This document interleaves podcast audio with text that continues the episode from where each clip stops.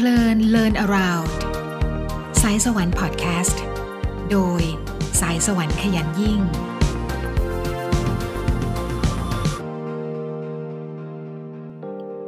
สวัสดีค่ะคุณผู้ฟังคะ ทักทายไปยังคุณผู้ฟังทาง YouTube Channel สายสวรรค์ขยันยิ่ง และคุณผู้ฟังทางสถานีวิทยุ FM 97 MHz ด้วยนะคะ ฟังเพลินเลินอราวที่ในวันนี้จะชวนคุยในหัวข้อเรื่อง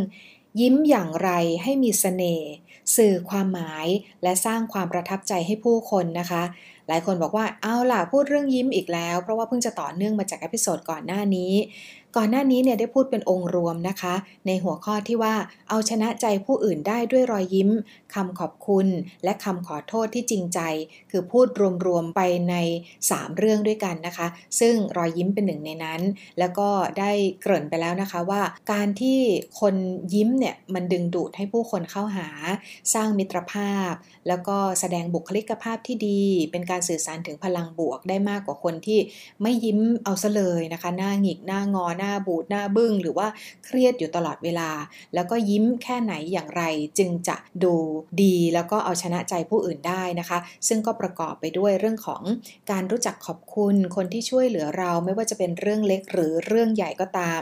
การรู้จักขอโทษ คนที่เราไป ล่วงเกินหรือว่าทำอะไรผิดไปขุนข้องหมองใจกันเนี่ยนะคะ ก็ถ้าเราเป็นฝ่ายผิดหรือเราตระหนักรู้ว่าการขอโทษของเรามันจะทำให้สถานการณ์นั้นนะดีขึ้น ถึงแม้ว่าความผิดอาจจะต้องรับกันคนละส่วนก็ตามเนี่ยนะคะ ก็ควรจะเอ่ยคำขอโทษ แล้วก็ประกอบกับภาษากายที่นุ่มนวลสุภาพ และแสดงถึงความจริงใจในการขอโทษจริงๆนะคะ ดังนั้นเนี่ยทั้งรอยยิ้มขอบคุณและขอโทษอย่างจริงใจ จึงเป็นเรื่องที่ใกล้ตัวเรามากที่สุด แล้วก็สามารถปฏิบัติได้ง่ายที่สุด สามารถเอาชนะใจผู้อื่นได้ แบบพื้นฐานเลยนะคะ แต่ว่าพอมาถึง episode นี้ จะพูดถึงเรื่องของรอยยิ้มอย่างละเอียดลงไปอีกค่ะ เพราะว่ามันมีเกร็ดมีคนที่เขาศึกษาวิจัย จนกระทั่งสามารถมีหลักการหรือว่าทฤษฎีเกี่ยวกับการยิ้มของผู้คนได้อย่างละเอียดเลยนะคะ ไปอ่านเจอในหนังสือก็เลยอยากจะนำมาแบ่งปันกันในพอดแคสต์ episode นี้ค่ะหนังสือที่ไปอ่านพบเรื่องของ หลักการยิ้มแล้วก็เกร็ดต่างๆ ที่น่ารู้เนี่ยนะคะ เป็นหนังสือที่ชื่อว่าปรับบุคลิก คลิกใจคนในหนึ่งวินาทีค่ะ ผู้เขียนเนี่ยเป็นชาวญี่ปุ่นนะคะ ชื่อคุณซาโตะอายาโกะเป็นนักเขียนชื่อดังที่มีหนังสือขายดีรวมมากกว่า 3 ล้านเล่มค่ะ แล้วก็แปลเป็นภาษาไทยโดยคุณปิยะชัดเหล็กไหลนะคะ ในหัวข้อที่เกี่ยวกับรอยยิ้ม เขาบอกว่าอย่างนี้ค่ะ การสร้างรอยยิ้มบนใบหน้าเนี่ยใน 1 นาที จงมีใบหน้ายิ้มแย้มมากกว่า 34 วินาทีขึ้นไปค่ะ โอ้โห อะไรจะมีหลักปฏิบัติเป๊ะขนาดนั้นนะคะ เขาบอกว่าหากมีรอยยิ้มได้ยาวนานกว่าครึ่งหนึ่งของระยะเวลาการสนทนาทั้งหมด จะทำให้ช่วงเวลานั้นเป็นช่วงเวลาแห่งความสบายใจค่ะ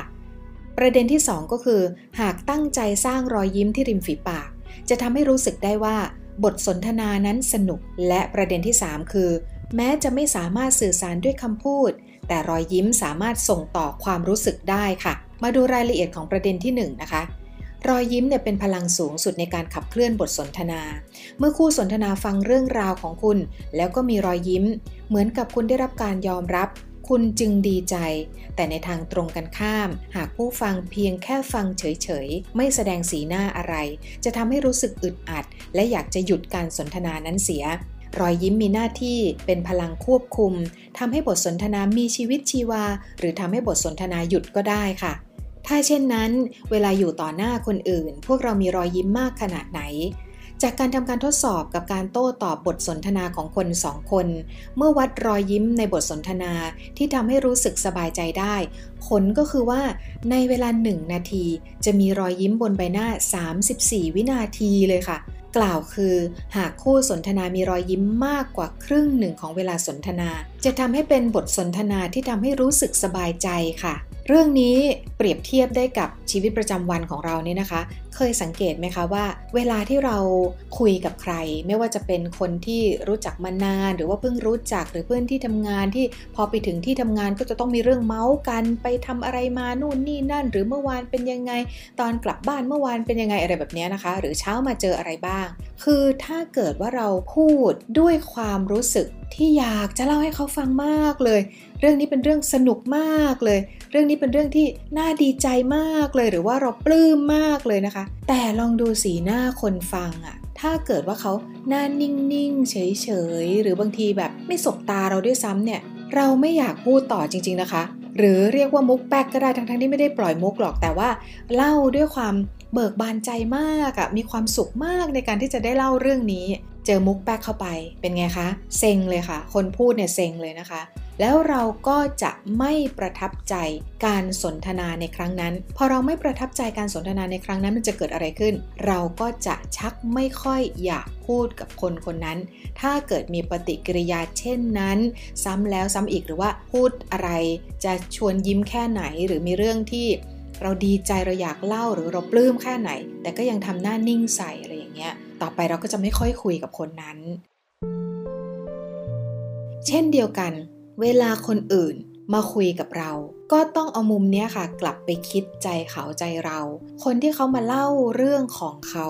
ด้วยความปิติยินดีด้วยความสุข ด้วยความสนุกด้วยความเบิกบานเนี่ยเราก็ควรจะมีปฏิกิริยาโต้ตอบ ด้วยการยิ้ม ยิ้มไปฟังไปหรือพยักหน้าน้อยๆ อะไรแบบนี้ค่ะ อากับกิริยาของเราแบบนี้นะคะ จะทำให้เขามีความสุขมาก คนที่เล่าเขาก็จะรู้สึกดีใจมากที่ได้คุยกับเรา แล้วก็เราตั้งใจฟังเขาเรายิ้มไปกับเขา เพราะว่าเขากำลังเล่าเรื่องแห่งความสุขของเขานะคะ นี่คือเสน่ห์ที่ทำให้คนอยากคุยกับเรา คุยแล้วก็คุยได้นาน เพลิดเพลิน สบายใจรู้สึกไว้วางใจนะคะ แล้วก็สะสมค่ะ เวลาที่ครั้งต่อไปที่เขาเจอเราอีก แล้วมีเรื่องดีๆ ก็อยากจะเดินเข้ามาเล่าให้เราฟัง แต่ทีนี้บางคนก็บอกว่า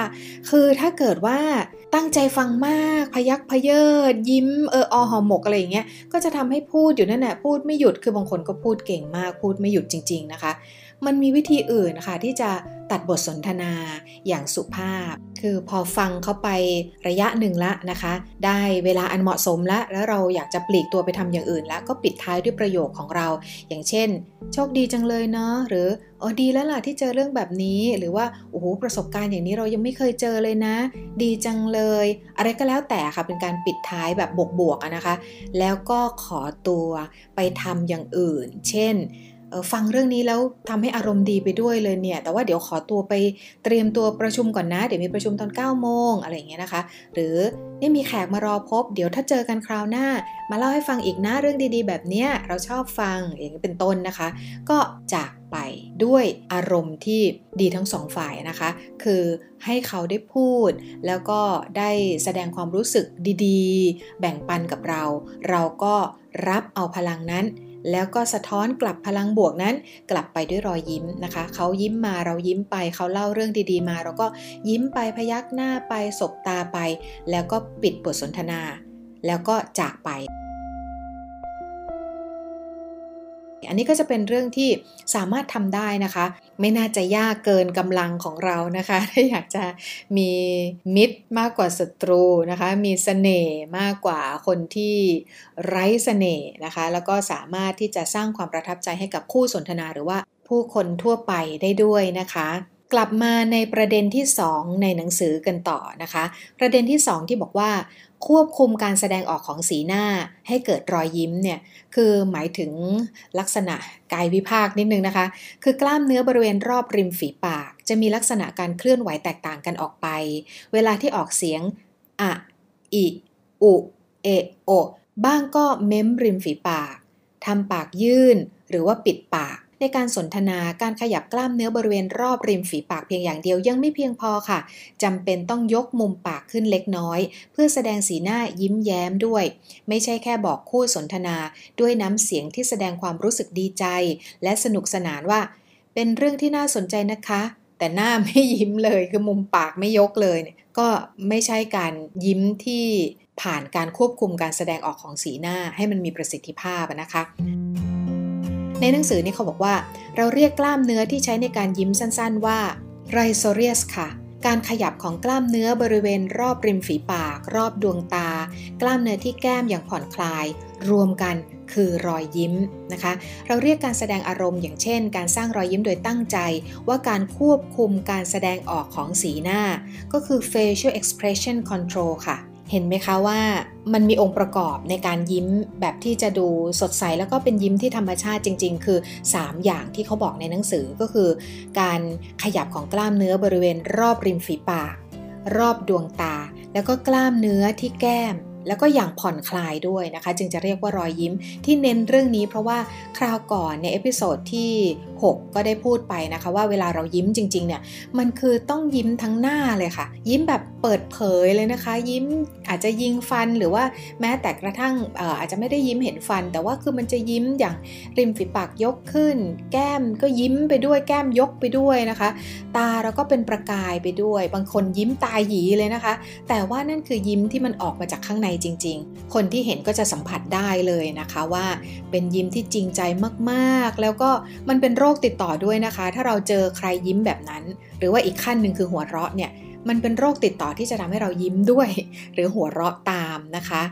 ทีนี้ลองสังเกตว่าถ้าคนที่ยิ้มแต่ปาก แต่ว่าแก้มก็ไม่ได้ยกขึ้น คือยิ้มมุมปากแบบแข็งๆนะคะ แล้วก็ตาก็แข็ง คือมันทำให้รู้สึกว่าเหมือนกับฝืนยิ้ม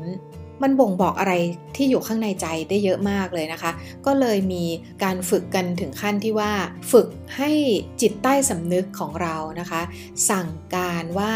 ตอนนั้นเนี่ยเรามีความสุขสร้างมโนภาพในใจว่าเรากำลังอยู่ในเหตุการณ์ที่มีความสุข อยู่ในสถานการณ์ หรือว่าพบปะกับผู้คนสถานที่อยู่ในบริบทที่มีความสุข พอคิดแบบนั้นได้ สร้างมโนภาพแบบนั้นได้นะคะ ก็จะทำให้รู้สึกมีความสุขออกมาได้ ซึ่งเป็นเคล็ดลับของบรรดาการสอน acting ต่างๆนะคะ ใช้ในการแสดงได้ใช้ในการพูดการบรรยาย แล้วก็ใช้ในการปรากฏตัวต่อสาธารณะ ก็สามารถที่จะใช้สูตรแบบนี้ได้ค่ะ หรือเราลองสังเกตง่าย ๆนะคะ เวลาที่เราไปงานอะไรก็ตามแล้วเราต้องถ่ายรูป ถ่ายรูปหมู่ ถ่ายรูปร่วมกันหลาย ๆ คนเนี่ย ถ้าเกิดว่าช่างภาพ หรือว่าคนที่ควบคุมการถ่ายรูปนั้นอะเขาบิวด้วยอะค่ะเขาเชียร์ด้วยเขาหยอกด้วย ล้อเล่นให้คนที่ถ่ายรูปหมู่สนุกด้วยเนี่ยทุกคนก็จะยิ้มได้อย่างสนุก คือบางทีข้างในอาจจะยังไม่ได้รู้สึกสนุกนะคะ หรือต้องถ่ายรูปตามหน้าที่ไปอย่างนั้นอะ แต่พอมีคนเชียร์ มีคนแซว มีคนบิ้วอะค่ะ เช่นกดไลค์หน่อยค่ะ กดไลค์หน่อยครับทำมืออย่างนี้หน่อย เอาเย่หน่อย หรือว่ายิ้มหน่อย คือถ้ามีคนที่สร้างบรรยากาศแบบนั้น แล้วคนที่ถ่ายรูปหมู่ถึงแม้ว่าจะไม่ได้รู้จักไม่ได้สนิทกันเลยนะคะ แต่ภาพหมู่ภาพนั้นเนี่ยก็ทำให้คนที่อยู่ในเฟรมภาพนั้นนะสามารถยิ้มออกมาได้ คืออย่างน้อยก็ขำ อย่างน้อยก็ยิ้มในช่วงขณะที่ช่างภาพกดชัตเตอร์ได้นะคะ อาจจะขำคนที่บิ้วอยู่ข้างหน้าก็ได้ หรือว่าอะไรก็แล้วแต่นะคะ แต่ว่านี่คือสิ่งที่มันสามารถที่จะเรียนรู้แล้วก็เอาไปใช้ได้นะคะ ในการที่สร้างรอยยิ้มให้เกิดขึ้นตามที่เราต้องการได้ กลับมาในหนังสือเขาบอกว่า ประสิทธิผลของการมีใบหน้าที่ยิ้มแย้มหนึ่งก็คือสามารถผ่อนคลายความกังวลของคู่สนทนา โดยเฉพาะคู่สนทนาที่เพิ่งพบกันเป็นครั้งแรกค่ะ อันนี้แง่ละค่ะ คนพบกันเป็นครั้งแรกเนี่ยหน้านิ่งๆ หน้าตึงใส่กันเก๊กกันเนี่ยนะคะ ก็จะทำให้มันสร้างความตึงเครียดหรือว่าเกรงๆ สักนิดหนึ่งนะคะ กว่าจะมีปฏิสัมพันธ์กันได้ก็ใช้เวลากันสักหน่อยนะคะ ต่อไปข้อที่ 2 เขาบอกว่าสามารถส่งต่อมิตรภาพให้กับคู่สนทนาได้สำหรับคนที่อยากสร้างความสนิทสนมด้วยนะคะ และ 3 กระตุ้นให้เกิดแรงบันดาลใจสำหรับเพื่อนร่วมงานและลูกน้องค่ะ เห็นไหมคะว่าใบหน้าที่ยิ้มแย้มเนี่ยมีชัยไปกว่าครึ่งค่ะ ใช้ประโยชน์ได้หลายอย่างเลยนะคะ แล้วก็มีแต่เรื่องบวกๆค่ะ แต่ทีนี้ในการยิ้มเนี่ยมีหลายระดับด้วยกันนะคะ ถ้าเป็นคนไทยเราจะได้ยินกันมานานว่า ยิ้มน้อยยิ้มใหญ่ ทำนองนั้นแหละค่ะ มหาวิทยาลัยฮาวายเป็นหนึ่งในองค์กรจากทั่วโลก ที่ศึกษาวิจัยเรื่องภาพลักษณ์ของรอยยิ้ม ที่มองเห็นจากภายนอก เขาแบ่งประเภทของการยิ้มออกเป็น 3 ระดับได้แก่ใหญ่กลางและเล็ก รอยยิ้มขนาดเล็ก เห็นฟันประมาณ 2 ซี่ วัดกันละเอียดมากนะคะ รอยยิ้มขนาดเล็กหรือว่า quarter smile เนี่ยนะคะ เห็นฟันประมาณ 2 ซี่ ตอนที่ให้ความสนใจเรื่องของคู่สนทนาเขาวัดกันละเอียดถึงขนาดว่าเห็นฟันกี่ซี่ คือเห็นฟัน 2 ซี่ เป็นรอยยิ้มขนาดเล็ก ถ้ารอยยิ้มขนาดกลางหรือว่า half smile เนี่ยนะคะ เห็นฟันประมาณ 4 ซี่ ตอนที่เรื่องราวกำลังดำเนินไปและรอยยิ้มขนาดใหญ่หรือว่า full smile เนี่ยนะคะ เห็นฟันอย่างชัดเจนมากกว่า 8 ซี่ คือยิ้มเต็มหน้าเลย ทีนี้ปัจจุบันไม่นิยมใช้วิธีการแบ่งดังกล่าว เนื่องจากรูปร่างริมฝีปาก โครงสร้างของปาก ลักษณะการงอกของฟันแตกต่างกันไปในแต่ละบุคคล ดังนั้นปัจจุบันจึงยึดเอาการเคลื่อนไหวของกล้ามเนื้อที่ใช้สร้างรอยยิ้ม ว่าเคลื่อนไหวมากแค่ไหน มาเป็นเกณฑ์มากกว่าค่ะ หมายความว่าไม่ต้องนับแล้วว่าเห็นฟันกี่ซี่นะคะ แต่ว่าดูใบหน้าในภาพรวมมากกว่านะคะ คืออย่างที่หนิงบอกตั้งแต่ episode ที่แล้วแล้วก็ครั้งนี้อีกนะคะ ก็ย้ำว่า ถ้ายิ้มจริงจัง ยิ้มจริงใจเปิดเผยเนี่ยนะคะ ต้องยิ้มทั้งใบหน้าเลยค่ะ ยิ้มเยอะๆ แล้วก็แก้มยกขึ้นเลยนะคะ ตาก็ยิ้มไปด้วยนะคะ บางคนนี่ตาเป็นประกายเลยค่ะ บางคนก็ตาหยีเลยนะคะ แต่ว่าดูในภาพรวมแล้วเป็นใบหน้าที่มีความสุขมากๆในหนังสือปรับบุคลิกคลิกใจคนในหนึ่งวินาทีนี้นะคะ ยังมีหัวข้อที่บอกว่า เวลาที่ควรยิ้ม และเวลาที่ไม่ควรยิ้มด้วยค่ะ จากการค้นคว้าเกี่ยวกับธุรกิจประเภทห้างสรรพสินค้า ได้พบปัญหาหลายต่อหลายครั้งดังต่อไปนี้ ถึงแม้วันที่ผ่านมาจะมีเรื่องไม่ดีเกิดกับครอบครัว แต่พอยืนอยู่ที่เคาน์เตอร์ขายสินค้าก็ต้องปั้นหน้ายิ้มแย้ม เมื่อเป็นอย่างนี้ทุกๆวันทำให้รู้สึกว่าเหมือนสวมหน้ากาก ในการอบรมพนักงานขายก็มีคนแสดงความคิดเห็นแบบเดียวกัน การถูกสอนให้ต้อนรับลูกค้าด้วยรอยยิ้มเป็นเรื่องที่ดี แต่มันดูประหลาดกับการที่ต้องยิ้มโดยหลอกลวงความรู้สึกของตัวเอง ถ้าหากว่าการยิ้มจากใจจริง เกิดความรู้สึกเป็นตัวดึงให้กล้ามเนื้อที่แสดงสีหน้า เคลื่อนไหวอย่างเป็นธรรมชาติแล้วแล้วก็ รอยยิ้มที่สร้างขึ้น ซึ่งเกิดจากการทำซ้ำๆแต่ไม่เป็นธรรมชาติ อาจจะทำให้เรารู้สึกเหมือนแซงยิ้มหรือจอมปลอมนะคะ แล้วเขาก็มีทางแก้เสนอแบบนี้ค่ะ บอกว่าให้เปลี่ยนมุมมองของตัวเอง ให้เป็นการได้พบเจอคนใหม่ๆ ทุกวันเป็นสิ่งที่ยอดเยี่ยม ในทางจิตวิทยาเรียกว่าพฤติกรรมบำบัด ถ้าหากว่าคุณเป็นพนักงานขายที่คิดบวก การพบเจอผู้คนใหม่ๆ จะทำให้รอยยิ้มเกิดขึ้นมาได้เรื่อยๆ ถ้าหากคิดว่า ไม่มีอะไรดีๆ เกิดขึ้นเลย รอยยิ้มที่อยู่บนใบหน้าก็จะเป็นยิ้มที่แข็งทื่อ หากคิดว่าดีใจจังเลยที่มีคนอยู่ตรงหน้า เพียงเท่านี้ก็เป็นจุดเริ่มต้นใหม่ของธุรกิจ และเปลี่ยนความรู้สึกของตัวเองให้เป็นบวกได้ ขอให้นึกถึงคำกล่าวของอาแรงที่ว่า มนุษย์ไม่ได้หัวเราะเพราะมีความสุขทว่ามีความสุขเพราะหัวเราะ เมื่อเปลี่ยนการมองสิ่งต่างๆ และยิ้มออก ความสุขก็จะตามมาในภายหลัง นอกจากนี้ยังมีนักประสาทวิทยาที่ยังหาข้อพิสูจน์ เกี่ยวกับประสิทธิผลของรอยยิ้มบนใบหน้า ในกรณีที่รู้สึกได้ว่าอีกฝ่ายมีเรื่องไม่สบายใจ ในทางกลับกันก็มีช่วงเวลาที่ไม่ควรยิ้มแย้มเช่นกันค่ะ ยกตัวอย่างเช่น ลูกค้าที่มาซื้อของที่ห้างสรรพสินค้า แต่งกายด้วยเสื้อผ้าไว้ทุกนั่นหมายความว่าต้องมีเรื่องเศร้าเกิดขึ้นอย่างแน่นอนในเหตุการณ์แบบนี้ให้หลีกเลี่ยงการกล่าวยินดีต้อนรับด้วยใบหน้าที่เต็มไปด้วยรอยยิ้ม เมื่ออีกฝ่ายอยู่ในสถานการณ์ที่ยากลำบาก โศกเศร้าอย่างเห็นได้ชัด ควรจะเก็บรอยยิ้มเอาไว้ก่อน เพราะกรณีเช่นนี้ หากต้อนรับด้วยรอยยิ้มอย่างเต็มที่ อีกฝ่ายอาจจะรู้สึก ห่างเหินกับคุณก็เป็นไปได้ เห็นไหมคะว่า การยิ้มก็มีกาละเทศะของมันว่าแค่ไหนอย่างไรไม่มากไปไม่น้อยไปนะคะ ถึงแม้ว่าในหนังสือที่หยิบยกมาบางส่วนจะเป็นเรื่องของการยิ้มของพนักงานในห้างสรรพสินค้า ซึ่งเขามีการฝึกอบรมกัน แล้วก็มีโจทย์แล้วก็มีการแก้โจทย์กันนะคะ ในบ้านเราลองนึกดูก็เหมือนกันนะคะ คือพนักงานที่อยู่ในห้างสรรพสินค้าเนี่ยเขาก็ต้องต้อนรับคนด้วยรอยยิ้ม เดินผ่านเคาน์เตอร์นี้เดินผ่านแผนกนี้ บางทีเราก็ไม่ได้จะแวะเข้าไปซื้อสินค้าประเภทนั้น หรือแผนกนั้นนะคะ แต่ว่าเราก็จะรู้สึกมองและประทับใจ ถ้าพนักงานในห้างในแผนกนั้นที่เขายืนอยู่เนี่ยเขาต้อนรับขับสู้เขายิ้มแย้มแจ่มใสนะคะ ถ้ามีโอกาสเราก็คงจะอุดหนุนเขาแน่นอน ถ้าเกิดว่าเป็นสินค้าที่เรามองหาอยู่แล้ว อย่างนี้เป็นต้นนะคะ อาชีพอื่นๆ อีกก็เช่นเดียวกันนะคะ ที่ การฝึกพูดแล้วก็ยิ้มไปด้วยอย่างมีความสุข ยิ้มแบบเป็นธรรมชาติ หรือถูกฝึกจนเป็นธรรมชาติเนี่ยก็สามารถนำไปใช้ในการสื่อสารได้อย่างมีประสิทธิภาพนะคะ ไม่ว่าจะเป็นบรรดาโฆษกพิธีกร ผู้ประกาศ นักการเมือง บุคคลสาธารณะวิทยากรนักพูดนะคะ ได้ทุกสาขาอาชีพถ้า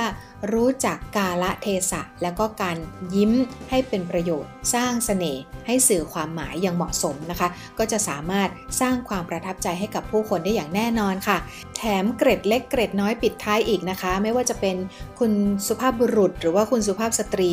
ก็ต้องหมั่นดูแลสุขภาพปากและฟัน แล้วก็บำรุงริมฝีปากให้ดูอ่อนนุ่ม ชุ่มชื่นอยู่เสมอเลยนะคะ ไม่ใช่ปล่อยให้ปากแตกปากลอก แห้งเป็นขุยเลยมันก็จะดูไร้เสน่ห์แล้วก็ดูว่าเราไม่ใส่ใจในตัวเองก็ทำให้บุคลิกภาพไม่ดี นอกจากริมฝีปากแล้ว ฟันด้วยก็เหมือนกันนะคะ ก็ต้องดูแลรักษา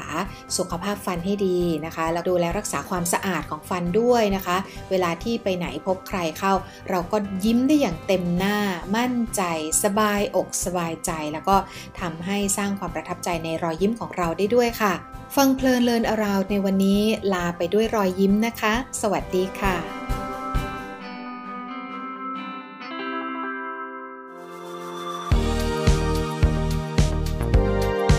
ฟังเพลินเลินอราว